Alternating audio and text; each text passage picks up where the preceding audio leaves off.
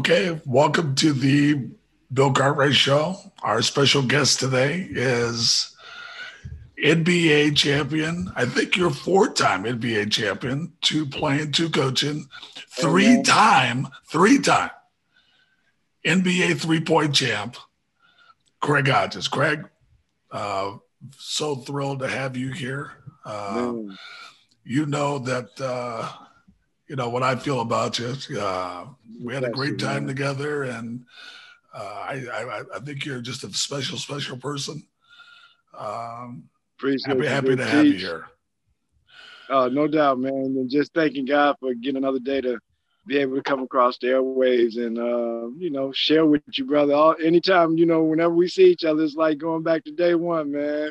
You know, we got together in Chicago, knowing that you know the experience that we had and the young guys that we had to try to keep it in tow a lot of times.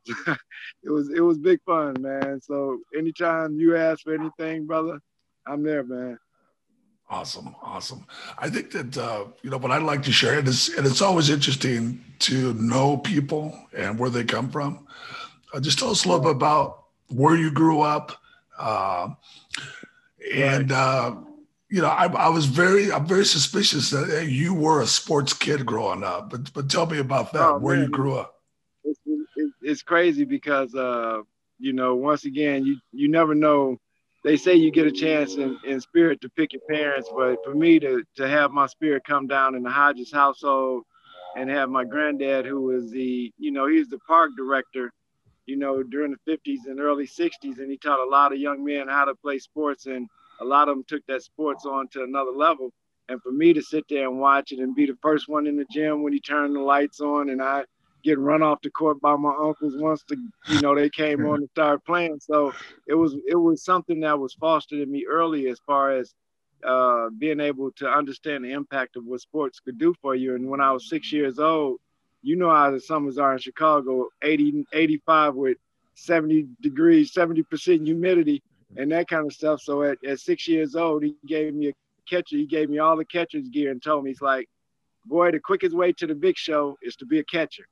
And from 16 to 14, I caught every summer, man, and I couldn't wait wow. to go hoop in the, in the in the fall, you know. So, but you know, baseball is one of the things that it was it was part of my family DNA, you know, because at that point in time, my granddad was the uh, he was the first black track captain at the high school, Bloom High School, in 1928 and you know my family had a sports history there and i thought i was going to get a chance to play there but i had to go to rich east high school and Steve Fisher, who you know legendary in the Fab wow. Five and San Diego yeah. State. That was my high school coach.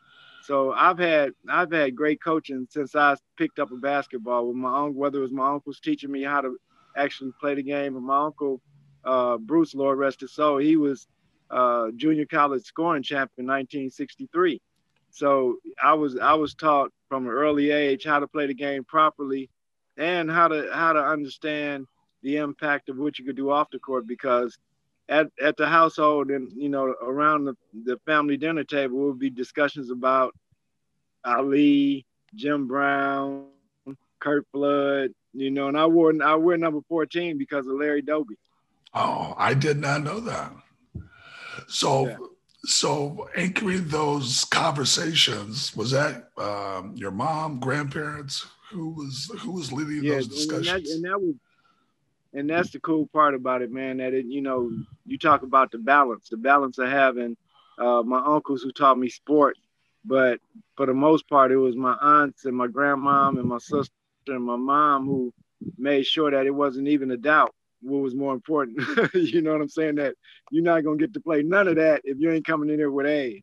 And we ain't talking about no couple of A's and, and three or four C's. We're talking about you got to be an honor student. And and that's the beautiful part of when I look back at it and people talk about, you know, someone coming into this thing as though you came into it in a vacuum. Everybody that has any measure of success, whatever it may be, you had some tutelage and and oftentimes it's that background and your primary role models in your family.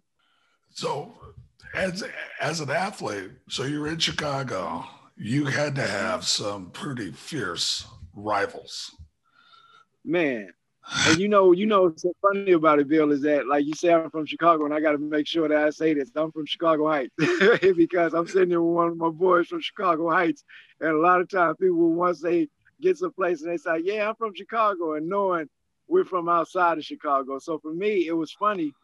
People like Mark Aguirre, Isaiah Thomas, in 1978, we're all all state together. So they're reading about me in the newspaper, and I'm in the far south suburbs. I'm probably 30, 40 minutes outside of the city. So when we get down to Champaign for the all, all state dinner, they come up to me and they was like, man, we thought Craig Hodges was a white boy. I was like, why did y'all think that, man? I was like, they say we never, and it was crazy. Like that year, they never really showed me in the newspaper, but they would always put my name in there. So it became a thing where Craig Hodges got to be white because he's shooting the ball at a 63% clip from deep. You know what I'm saying?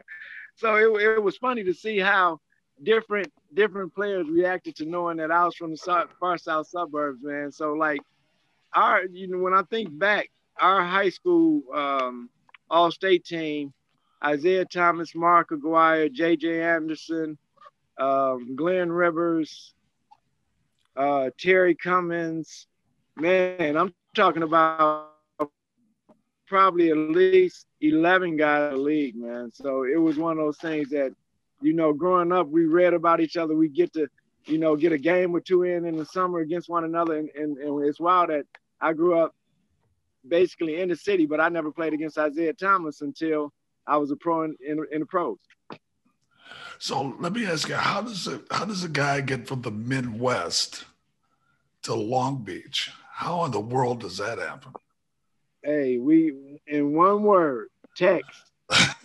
Man, you know, and I and I thank God for Tex and what he done for not only me but all the players that he touched, man. And I was at I was a sophomore in high school when I first came in contact with Tex Winter. Um, I had a pretty good sophomore year. He came and watched the summer league game and told Steve Fisher he was interested in me going to Northwestern. And I'm like, man, I've been watching UCLA win all these championships is coming up. I'm watching them come out of games in shorts and t-shirts and all the cheerleaders around them and it's sunny. And then I look outside and it's snowing and a blizzard. I want to go out there. I don't know how I'm gonna get there, but I want to go out there. So my senior year, fortunately, um, Tex got the job right after Final Four and now it happened to be right before we had a, a city suburban all-star game and we played against the city guys and I, I led the, the game in scoring and right after the game tex came up to me he's like yeah i just got the job at long beach state i know you said you wanted to go to ucla but and i and i ran down the whole list of long beach players uh, the Trapps the Pondexters, the you know uh, Ed Ratliff, Glenn McDonald. You're like, how you know all of that? I'm like, man, I study this. I study different teams. Like your your squad, your squad in San Francisco was so inspirational to me, man. Chubby Cox, them cats, um, Winford Boynes. Winford Boynes to me was one of the one of the players to me when in looking at him, I was like, man, he has so many different skills and to be able to watch you and then have like my boy was Wallace Bryant. So all of them cats, wow. they came from the Wallace Bryant, yeah. uh, Raymond McCoy, who came out there. It's crazy. Me and Raymond were we were supposed to go to Texas A&M together because they had, you know, the old booster club thing from the high school that he went to, and we grew up together. So it's crazy how all of the different. He told me, yeah, man, when I went out there, man, all them guys, man, San Francisco is the place to be. yeah, those those were all special guys and great guys, especially for Woodford, because Woodford, that guy, yeah. even now, um, I never met a guy that practiced as much as that guy. He really played basketball all day long. He was, yeah, was... I, could, I you can see it, man. And you know what's so crazy? The other the other crazy like cross cross contacts and relations is like I'll go to Long Beach State and your boy James Hardy. Yeah. Long Beach Poly. James, he's he's from so, there. Yeah, so he and the main center at my team who played in the league with San Antonio, Michael Wiley, he was a man at Long Beach State, and all he would talk about was trouble. you know, and, yeah, man. So it, it's great to be able to have how, how I tell I tell the people that I'm teaching in the basketball level how many places basketball can take you, man, and how many great friends and and memories it brings you. Yeah, it is funny how everybody's kind of connected. So yeah, man. Um, but yeah, it's it's just funny that, uh, and of course, Tex Tex loves shooters. He oh, he had to be dying to get you. man, and you know what's so crazy, man? Is like when I got to Long Beach, I could shoot. But if you saw me shoot the basketball in high school, Bill, it would be almost how the hell did the ball go in? Because I was shooting a straight frozen rope. and me and Tex were going to gym and he was like, Craig, if you learn to get your and, and it was simple with how he put it. He said, if you learn to get your arc out at the basket, because your arc is starting soon as it leaves your hand. When the ball leaves your hand, that's the mo- most arc it has on it until it gets to the net. And he taught me how to delay my release for hours and hours and literally years on just being able to perfect my shot to the point where, you know, my senior year in college, man, he said if I'd if I'd have had a three point line my senior year in college, I'd average almost 40 points a game. Yeah, I, I, I believe it. So you leave Long Beach mm-hmm. and you get drafted. Yes. And you ended up getting drafted to the Clippers. Yeah. And what, what were you what were you thinking? You know, at, at that point, you just for me, I was and and the, you know go to to go back before that, the year that I came out in 1982, that was the first year of pre-draft camp. So Tex being on the um, the one of the uh, he was he was actually my senior year. He's the president of the uh, National National Association of Basketball Coaches. So he was part of the uh, selection committee, and I happened to be an alternate on that team, on the on the uh, selection. So he told me I had graduated. So he told me if I went back to Chicago, like I was going to do anyway, if somebody didn't show up, me being one of the first two alternates, instead of me having to fly in, I would be right there. So my senior year played against a great guard from um, USC by the name of Dwight Anderson. Lord rest his soul. He just passed recently, and Dwight was the number one guard in our selection, and he didn't he didn't show up for the pre-draft camp. So I'm sitting by the phone at nine o'clock, ten o'clock. Tex calls me at eleven thirty, and he says, "How soon could I be at the Hyatt?" And he just told me that. And I hung up the phone. And the next thing he knows, I'm knocking on his door in the next 35 minutes. And he's like, Did you get a helicopter? I was like, No, nah, man. I let everything know I'm coming through. so got there to the pre-draft camp and I missed the first session. And so I got there for the night session, which was scrimmage. So all my job was to bring the ball down, run screen and roll, or pass and come off a single double. So I had like two or three shots, made all three of those first half, made all three of my next shots. And then the next session in the morning is going through drill work and shooting off the catch and all of that. And I didn't miss a shot, Bill, literally from Friday night until Sunday morning. And my name isn't on any of the roster sheets. So, and you know, you walk into that situation as a as a, a student of the game and I'm seeing Jerry West, Red Auerbach, all these people, Elgin Baylor, all these people I didn't thought about being around, and I'm actually seeing them. I'm, I'm like, Hyde, you got to tie your shoes up real tight for this for this one. I mean, you know, going to the Clippers, not knowing anything about it, but when I got there, I found out real quickly. You think about that team we had with the Clippers, Bill. Team had some great, players, even a couple Hall of Famers, man. So if we just couldn't get over that hump of uh, being a great organization, man. You know, we got some checks when I was with the Clippers that weren't even signed.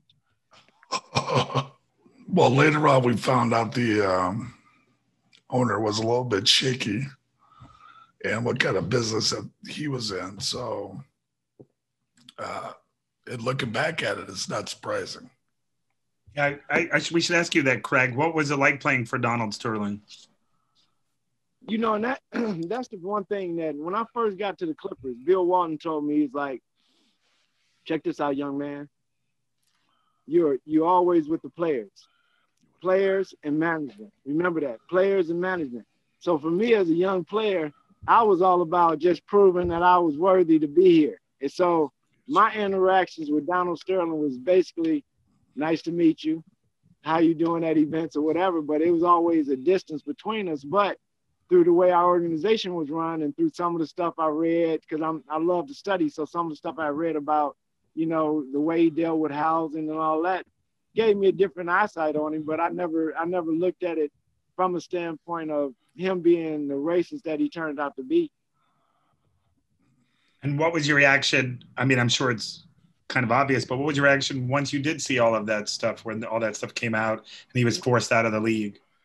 Well, you know, it's, it's cool to be forced out of league and given a two billion golden parachute to do it.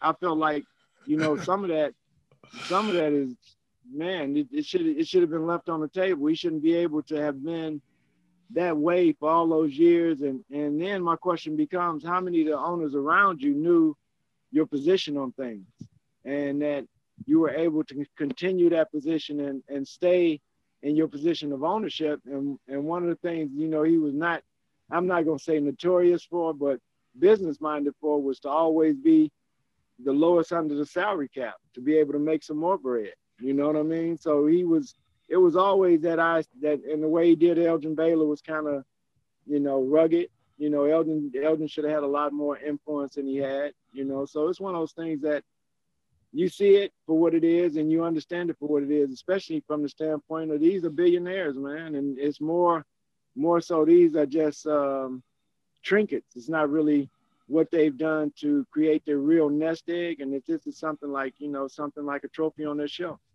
on their mantle or something, you know. So you you leave the Clippers and you go to Milwaukee. Night and day difference, Bill. You know, and the, and the biggest thing that I saw from day one was an organization that was geared towards winning. And one of the things that always stopped us, I felt like, you know, that team that we had in Milwaukee during that period of time was uh, well equipped enough to have won a championship. But whenever we would go into Boston, Nellie wouldn't coach. and it would be like, hold up, man, we I know this is your boy Red and you on you everything, but man, we need you right now because you know, Nellie Nellie is a a wizard in coming up with trick trick bags, something out of the norm that nobody expects at this moment. You wouldn't do it at any other point in the season, but at this moment, he pulls it out. And whether it be a defensive scheme that we're running against Isaiah, or whether it be a three-point scheme that we're gonna do out of a dribble weave action that we haven't done since training camp. He was great at doing that. And there was points and times when we needed that against the Celtics, and we just didn't get it because one of the great things that we had was Paul Pressey, and Paul Pressey always did a great job on Larry Bird, and you know, except the one time he held Larry Bird to 15 points. and, yeah. And Birdie, Birdie caught him coming out the locker room. He said, "I see you next game, young brother." he gave him 40. You know, so it's it's a you know that's the part of the game that like you say the memories are so great man. But to have went to milwaukee at a time when it was an up and coming franchise and for me it was only 90 minutes from chicago. So it was a chance for my family to be able to drive up to be able to i could drive down after games on sunday and have sunday dinner at my grandma's house. So it was a it was a great situation man. So then after you leave there uh, where you're, you're very happy you end up in uh, phoenix Yes. And and once again, like we talk about those ties and relations, uh, Jerry Colangelo grew up in Chicago Heights. He grew up with my aunt. So wow, I did not know that. So when I went there, I knew Jerry. I knew Jerry from the time I was a little boy. The my the high school gym, the the junior high gym that I played in is Jerry Colangelo gym. So I knew Jerry, and and what it what it wound up being, Bill, was they traded me for Jay Humphries because it was a lot of crazy stuff that went on in Phoenix at that time, scandal wise, and they kind of got kind of cleaned house. So that day that we all came in, it was myself coming from Milwaukee, Kevin Johnson coming from Cleveland, Mark West coming from Cleveland, Tyrone Corbin coming from Cleveland, and we all came in at the same time. I'm leading the league in three-point shooting at the time. Soon as I get off the plane, I'm on the injury reserve list, Bill. And I'm like, how did I get hurt? I got I must have got hurt in baggage claim. you know what I'm saying? So it's only, you know, and they're not going to the playoffs. So it's only like 15 games left. And we and I get in, you know, you have to sit out five. So I'm in there for the last 10 games and I'm just I'm just holding on to my three-point title, right? Because I say I'm gonna walk away this season with something. And Kevin Johnson is constantly, come on, hard, shoot a three. I'm like, until somebody passes me, I'm not shooting them. So I would catch them in rhythm, Bill. You know I catch a rhythm and let it go. I catch a rhythm behind the three and take a dribble inside the line. And KJ would be hot with me. I was like, Kevin, just like you're gonna get your assist title one day, I'm taking this one home this summer, man. so, and it was crazy. So I got a chance to um, win a three-point title that year. And then as soon as we came back the next year, Jerry, Jerry calls me in the office. It's probably like no, November, early December. I can't really put right where it was. And he says, Yeah, Craig, um, I got a deal you might want to think about. Um, but we would love to, you know, Cotton loves you and he would love to keep you as an insurance policy for the playoffs. But I think right now you could go here and play right away. I was like, what's up, Jerry? He's like, uh, what you think about going home and playing in Chicago? I was like, Jerry, come on, man. Give me a, let me go, bro. He's like, yeah, man, I already made the deal for you. Good luck and tell the family I said hi. So it was a cool situation, man. So you had to be on cloud nine. What were you what were you thinking going back home? It was it was coming back home, but also but also knowing um, what I was coming home to. And to it was crazy, Bill. This is so wild. We're playing Chicago in the playoffs, and I'm in Milwaukee. And MJ is a rookie. I think he's a rookie or second year player or whatever. So we happen to be coming back to half court through the layup line and we happen to meet at half court. And we shake and hug, and I tell him, if we ever get to if we ever get together, we're gonna win championships. And we laugh, laugh it off, and go walk away, right? Not knowing two and a half years later we're gonna be there. You know what I mean? So knowing that I was coming home, people had told me MJ been telling him he needs help and all of this. So I get back to Chicago and it's like, man, first thing Jerry Krause asked me, do you think you're going to be able to handle being from here and your family and friends and all of that? And like I told him, I'm like Jerry, I'm six years in the league now. I I am I'm me and I think at that time me and you had more playoff experience than anybody on the squad. So I'm like, man, been, I'm here to win. I ain't I'm not here for no.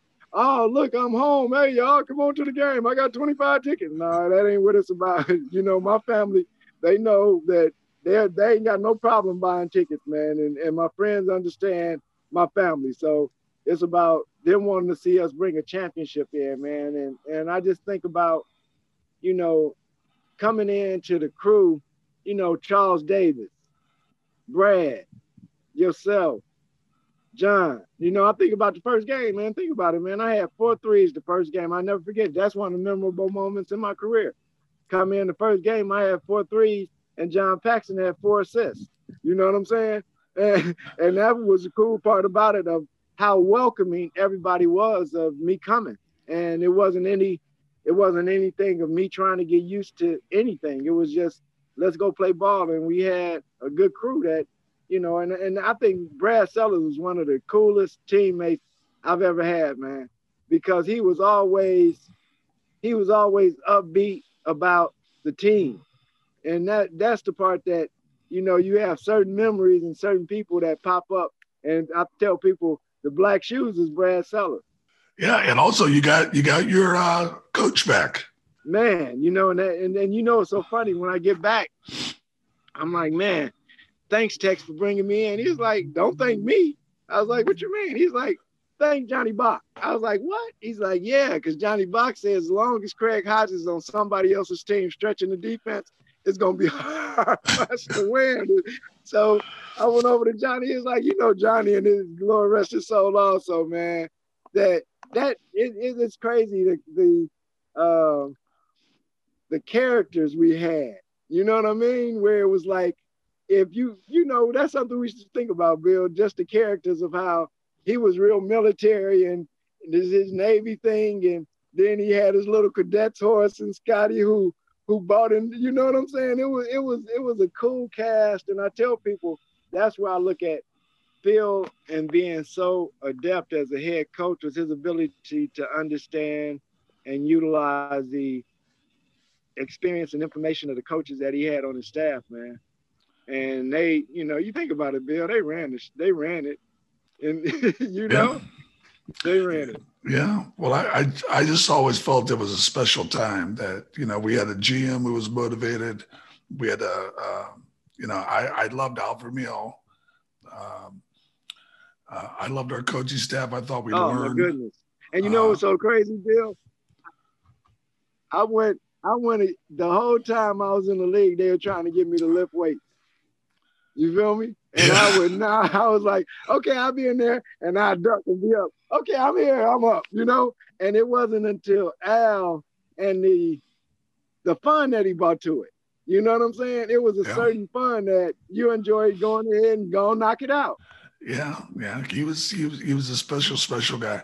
Now let me ask you this: so, uh, you know, obviously we won a lot of games. Uh, we had a really talented team. We had a great second group of starters, a great team. So, and I was on the bus. So you were going to see George Bush, our president.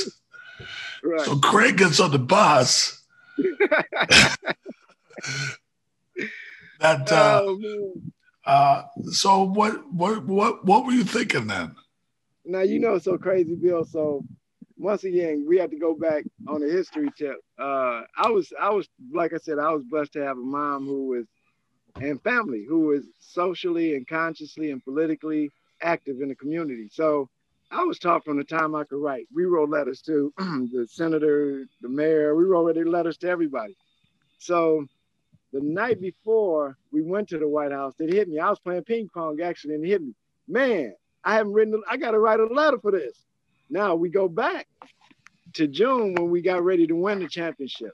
I knew we was getting ready to win when we went to LA, Bill. So it was a sister. So when I was at Long Beach studying our history, I was we were taught that whenever you go to an event like we were getting ready to go to, you're supposed to wear your garment. So when we got to LA, unbeknownst to everybody on the team, it was a sister by the name of Neva Neva. She came to the room, measured me up, told me I have it ready before y'all leave. So right after the game, when we won, she met me in the lobby, had my dashiki ready to go because I thought we were gonna go right after we won. And I wanted to be able to go in a manner that was respectful, but also respectful to the culture. And that, you know, the letter was just part and parcel of my ability to say something on behalf of those who wouldn't get a chance to come to the White House and meet the president. And that was, you know, that day, man, we had a great time. How cool it was. You know what I mean? It was it was a cool event. And I tell people yeah. like when I hear players, when I hear players and teams say they're gonna boycott it, I get that. I get who's ever sitting in the seat, but I don't get the I don't get the whole of that that house belongs to us, man. You know, and that if you get a chance to go, you should get a chance to go because some of your people are not going to get a chance to ever get a chance to step foot in it. So yeah. for me, chance to get to go and express what your feelings are. That if you got a beef with what's happening, go and let them know what your beef is, as opposed to just saying, "Ah, he ain't nothing," or "He ain't nothing." It's, it's not about, to me, personally, it's not about the seat. It's about the policies that come out of the totality of it, and it and that that hasn't really changed regardless to who has been in the seat let me let me ask you. So, I mean, obviously, I know the answer to the question, but after you leave Chicago and you're looking for your next job, right. what are you thinking? I'm thinking I'm 10 years in the league. I'm an unrestricted free agent. The best shooter on I the planet. Man, we and and see, you know, like with that, I feel like okay, if whoever wins the championship, for instance, right now, whoever's the top three point shooter on the Lakers is the top shooter because y'all won. You're the top three point shooter on the champion. So I felt like my statistics and and the things that I had won individually and com- and compile with what we did team wise, should have gave me an opportunity to get a contract. And not only that, but I'm saying, you know, every team in the league steals from other teams, Bill. So why wouldn't you be able to bring? Why wouldn't a team bring in Craig Hodges just to know what is the the conscious thought on the other in the other locker room when we're getting ready to go face the Bulls? What what is a talk talk like? What is a walkthrough like? What is what is Phil thinking at at this time when somebody takes away the corner series or takes away the top of the circle pass, you know, and those type of things that and and then I knew the writing was on the wall when training camp started that season. And that's why when Colin Kaepernick was going through his thing, I was like, ah, I hope you're in there before training camp starts because once training camp starts, it's out of sight, out of mind unless you have a great mouthpiece. And for me, I couldn't get an agent to speak for me at that time. You know, Bob uh, Woolf had stopped doing what he was doing um, during that time. You know, and and for me, it was just. And Charlie Grantham with the union told me I needed to find an agent that a team owed a favor, so they'll know that I'm not a bad guy. And I'm like, Charlie, what did I do was wrong, man? I was I was player rep for all four teams I played for. I was player rep as a rookie, which is un you don't do that. And so the the character that I have amongst my players and amongst my colleagues, I ain't did nothing wrong, man. I've never been fined. I've never been, you know, I none of that. So what is what what did I do that was wrong other than possibly, and I just say possibly because nobody's ever told me that maybe when I went to the White House that bothered somebody, but that has nothing to do with me shooting the basketball or or playing within the team defensive things when people say, oh, he can't play defense. Okay. Well, there's a lot of people who can't play team D who can't play because they can't play team defense. I wasn't one of those. I knew my assignments. I knew where I had to be. I knew who who to go down and double on and who not to. You know, so all of those type of things are just nuances to be able to say and complete that that stereo vibe of uh well he was too old to play. He didn't have anything left in his tank. Whatever. We know you know you can talk to tim hardaway the summers after that. I was almost 35 a game in the summer league. So it it was it was just it was just a matter of at that time i talked to dr harry edwards the other day and he was saying one of the things that caught you and mahmoud abdul rauf up was that you didn't have a movement that was going on during that period of time so ali was caught up into the movement John Carlos and, and Tommie Smith, Jim Brown. It was a movement that was indicative of them being able to stand up and stand on that platform where when we came through, it wasn't really anything happening. I look at myself and Colin Kaepernick. Colin was able to use the sports media, use uh, social media as a platform that instantaneously have a base. And I think that's part of what's happening worldwide, man, is that people are seeing and feeling the oppression of different people and that they're speaking on it. And that the time that we were coming through it wasn't really anything going on. You know we had rodney king happen and that was really the first visible when people were able to see what was going on from a camera end and from a social quasi social media end but it was more mainstream media.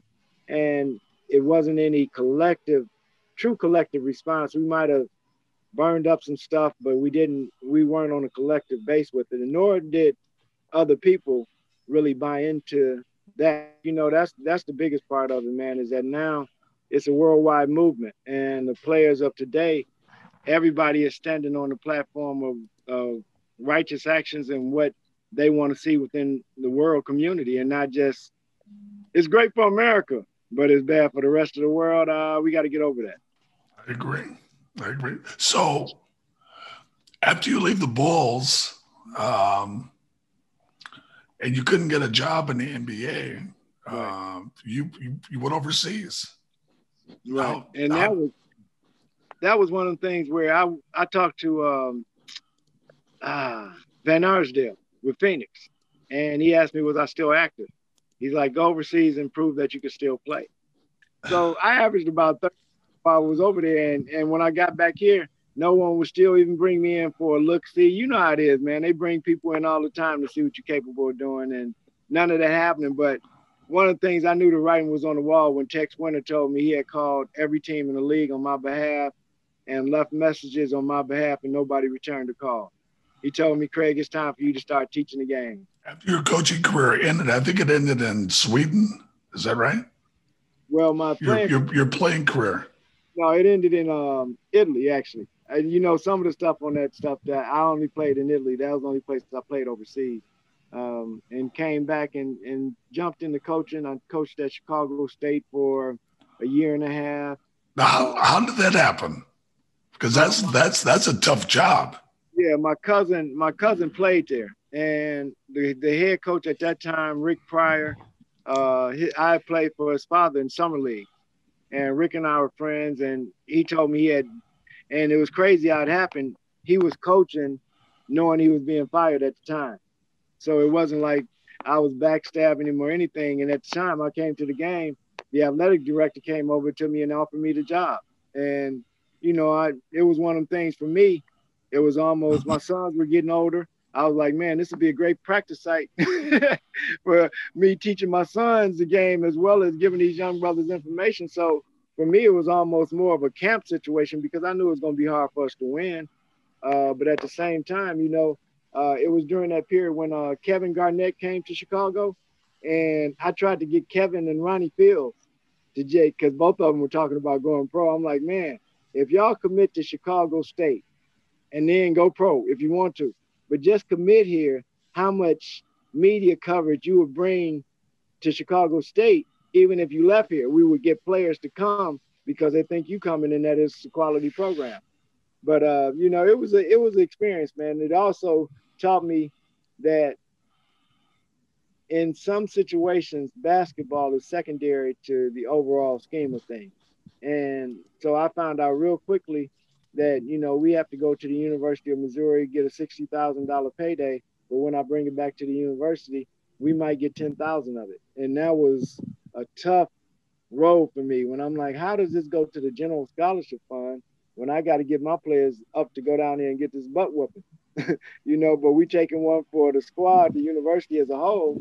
So it was it was a crazy situation, man. But it was it was a learning experience, and I love it because to this day the players that I coach, they're my boys. You know what I'm saying? I see them right. in the summer. I see them in the summers in Chicago because most of them, like they say, they will only let me. I recruited two players from out of state, Bill. I recruited the number one scorer from the CIF his senior year, averaged 30 points a game, six seven, Jamal Johnson. He sent me a letter saying, I want to come to Chicago State. And I was like, Where did you average? 30 a game? yeah, come on. So I brought him with no thought. And the university got after me because I had to, you get tuition waivers. And for an out of state student, it was two tuition waivers. So that's two scholarships actually. So I was in hot water for bringing in two college, two high school players who were prepared to play on our level at D1, and they were going to bring a seven footer in a year later. So I'm like, I got to bring them, but I wasn't. That wasn't to be. I was going to ask you, as a coach, you know, who did you learn the most from? Tex Winter, Phil Jackson, Bill Cartwright. You know, you know what's so what's so cool, man, is that, like I said, I had great fundamental coaching all the way through. So it seemed like every level that I went to, the coaches expounded on what I had, and they were able to. It was almost like those uh, little Russian dial cups that you cup inside a cup inside a cup inside a cup inside a cup inside a cup until you get that outward one that is the the main, you know. So I look at it like that. That you know, Phil Jackson. When I look at Doug Collins, Doug was a great coach. I think one of the biggest problems Doug had, you know, with our squad was that he got too emotional. You know, that it was almost as if he was playing sometimes, and that he wasn't able to be on balance. And sometimes that led to him having certain outbursts or a certain insinuation that a player may have felt that Doug was feeling a certain kind of way. So that player couldn't be focused where he needed to be because he was worried about Doug or, or, vice versa. You know, so it's one of those things that I've had great coaching, man. And, and when I think about how, once again, how it all ties into that Russian dial, I thought I had some, I thought I had to bomb when I came out of Long Beach. I didn't have four years under Tex Winter. And I'm talking about where then the Bulls come back and then I get Tex on the cap, thinking that was it, and then get a chance to go be on the staff with Tex and Phil in LA, which is another whole another dynamic of seeing what it's like to be in a Phil Jackson and Tex Winter and Frank Hamblen and Johnny Bach and Jim Cleamons to see what it is to be like in a coaches meeting with them and understand now, oh, this is what they were doing while we were out there working out. This is the stuff that they were putting together for practice and how to put together practice. So to me, it's been a it's been a great I tell people all the time, man, as far as basketball, man, it's been it's been one of those things that you dream about, but the stuff that you dream about was only scratching the surface of what you actually get to experience. Yeah. I was going to ask you, what was one specific thing that you learned that you didn't it didn't um, register you as a player? Like, oh, this is why they did this. Oh, just the just how one like just something like Bill would, would understand like how they split up the schedule for who was going to scout which team for 82 game season and how meticulous bill was about what he wanted. Right. So, and that and that goes to I'm shooting coach for the Lakers, and they send me on a scouting trip. okay, wrong thing to do because I don't want to go scouting to Phoenix and watch Steve Nash put on the show, and I'm sitting there not as a scout, but as watching Steve Nash put on the show, right? so I'm sitting next to a young brother that's the scout for the Cleveland Cavaliers, and I told him, "Yo, man, I don't know what's happening with this." He was like, "Oh man, I got you. I I give you what I got."